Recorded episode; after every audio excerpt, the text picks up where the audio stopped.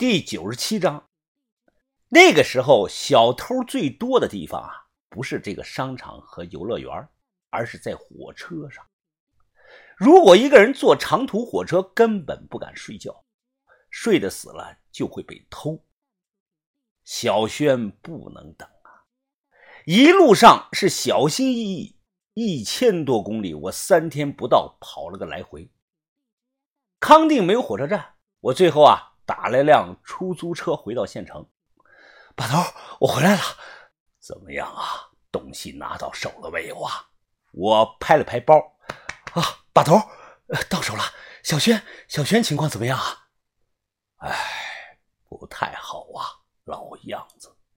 把头叹了声气，端锅烧水时啊，我重心不稳，扑通一声摔倒了。于哥赶忙将我扶了起来。我是因为太累了，这几天别说睡觉了，饭都没有吃几顿。铜钱我留了三百枚左右，打算之后啊编上一把铜钱剑，余下的和豆角一起倒锅里了。这锅水煮出来啊，比上一锅更油，能明显看出来不同，就像倒了半桶猪油在锅里。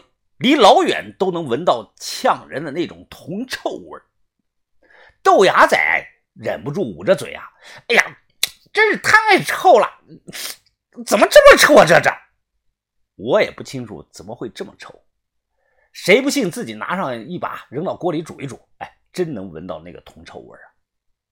很快，小轩吃了豆角，然后呢又泡了这个铜钱水。等了片刻，于哥呢疑惑了。云峰啊，好像还是不行啊！我心里也是无比的紧张，攥紧了拳头。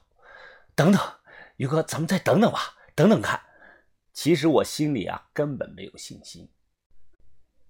就在这个时候啊，窗外响起了东关小学的大喇叭声。第二套中小学生广播体操现在开始，预备起，一二。三四五六七八，二二三四五六七八。我愣愣的看着窗外上操场上的孩子们在做操，他们动作整齐划一，时而抬手拍手，时而跺脚后退，每个人脸上都洋溢着笑容，充满了朝气和生命力。小轩。听到咳嗽声啊，我和于哥几乎是同时冲了过去。小轩趴在床边，不停的吐，他吐的是一种啊非常臭的绿色酸水，类似于胆汁。小轩，你觉得怎么样了？你你还认不认识我？小轩扶着额头，面色痛苦，开口啊叫了我一声：“云峰。”好了，我真是大喜呀！我和于哥开心的像两个孩子一样抱在了一起，觉得不对劲儿，马上又分开了。小轩一脸虚弱的看着我：“云峰啊，我做了一个很长很长的梦，感觉好像过了好几年，周围到处都是镜子，无论无论我怎么跑都跑不出来。”好了好了，现在没事了。小轩，饿不饿呀？我去给你买点东西吃的。咕噜噜的，小轩立即捂住了自己的肚子。不管原因吧，小轩能醒，所有人都是非常的高兴。我中午喝了两瓶啤酒，躺在沙发上啊，迷瞪着。这一迷瞪啊，便睡着了。啊！我从沙发上坐起来，打了个哈欠，揉了揉眼睛。墙上钟表显示时间是夜里一点整，我吓了一跳啊！没想到自己啊，能睡十几个小时。听到有电视声音响，我去豆芽仔的房间。哎，疯子，你睡醒了？关好门，关好门！豆芽仔啊，正盘着腿坐在沙发上。你你看黄片啊？你，嘘，小声点，小声点嘛。光盘上的图片是警匪片，我也不知道啊。我俩呢，就坐在沙发上看电视。以前的三级片啊，动作戏真是太假了，太夸张。不过剧情好看。依稀记得啊，片名好像叫那个《似水流年》，讲的是一个刚毕业的大学生和中年房东大叔的那个爱情故事。于哥起夜解手，豆芽仔啊把他拽过来一起看碟片。后来把头听到动静也来了，只有小轩呢在睡觉。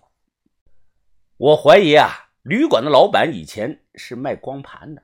拉开抽屉，一抽屉崭新的光盘，有这个《偷看无罪》《太太情人》《应试女郎二零零三》《挡不住的风情》《青楼十二钗》《与鸭共舞》等等，真是琳琅满目。递给了把头一根烟，我们坐在沙发上啊，商量下一步怎么办。最终把头敲定了一个分布计划。养伤期间，先把那批货呀换成钱，所有的辛苦牺牲都是为了钞票，这个是最重要的。分了钱以后啊，等伤好的差不多了，到时候兵强马壮啊，再进迷药山探寻那座西夏大墓。把头，我们的货想好出给谁了没有啊？这个我考虑过，云峰啊，你心里有没有个大概数啊？我想了想，说了一个数：八百万。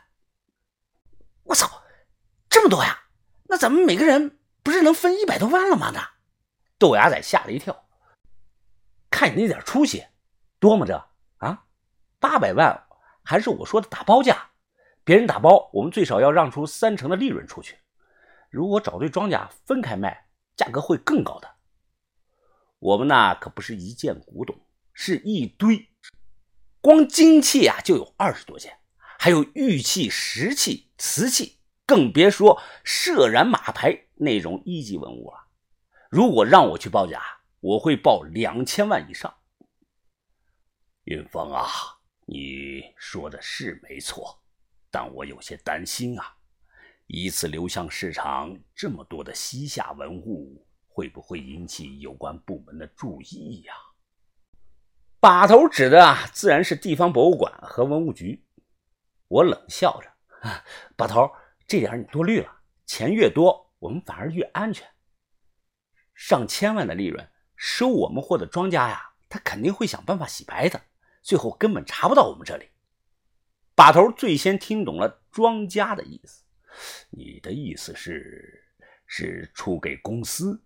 我说：“对，不给个人，出给公司。”我说的公司啊，大名鼎鼎，要说出来真名啊，你们现在上网一查都能够查到，但我肯定不敢说啊，我就用字母 J 来代替，哎，其实啊就是佳士得的“佳”的第一个拼音字母。怎么操作呢？国内几个最著名的拍卖行背后啊，都和这个 J 公司啊暗中有联系。他们每年呢都会定期举办几场名家旧藏专场拍卖会，这些名人，哎，部分是老外古董商，还有部分是国内已经过世的某某大藏家。对外打的标语则是由其家人全权委托给某某公司。直到现在，二零二二年，名家旧藏专场每年呢还有这么几场。人都死了好多年了，家里的收藏的东西就一直卖不完，听懂了没有啊？我再说明白一点，比如这公司买了我们这批货，他们会拿到某著名的收藏家的家里拍照、造册、登记，再由这位名家的夫人或者是直系亲属出面作证，证明这件东西啊在他们家收藏了多少多少年了。如此一来呢？黑文物就变成了干干净净名家旧藏、传承有序之物了。谁都想要这类物件，合法交易，文物局也管不着。这公司负责在民间收货的这类人呢，早年有个外号叫“老喜”，老是老货的意思，喜呢是洗白的意思。当天晚上，把头通过一位中间人联系上了这公司的四川部的老喜，双方约定好了。四天后啊，来旅馆现场看货。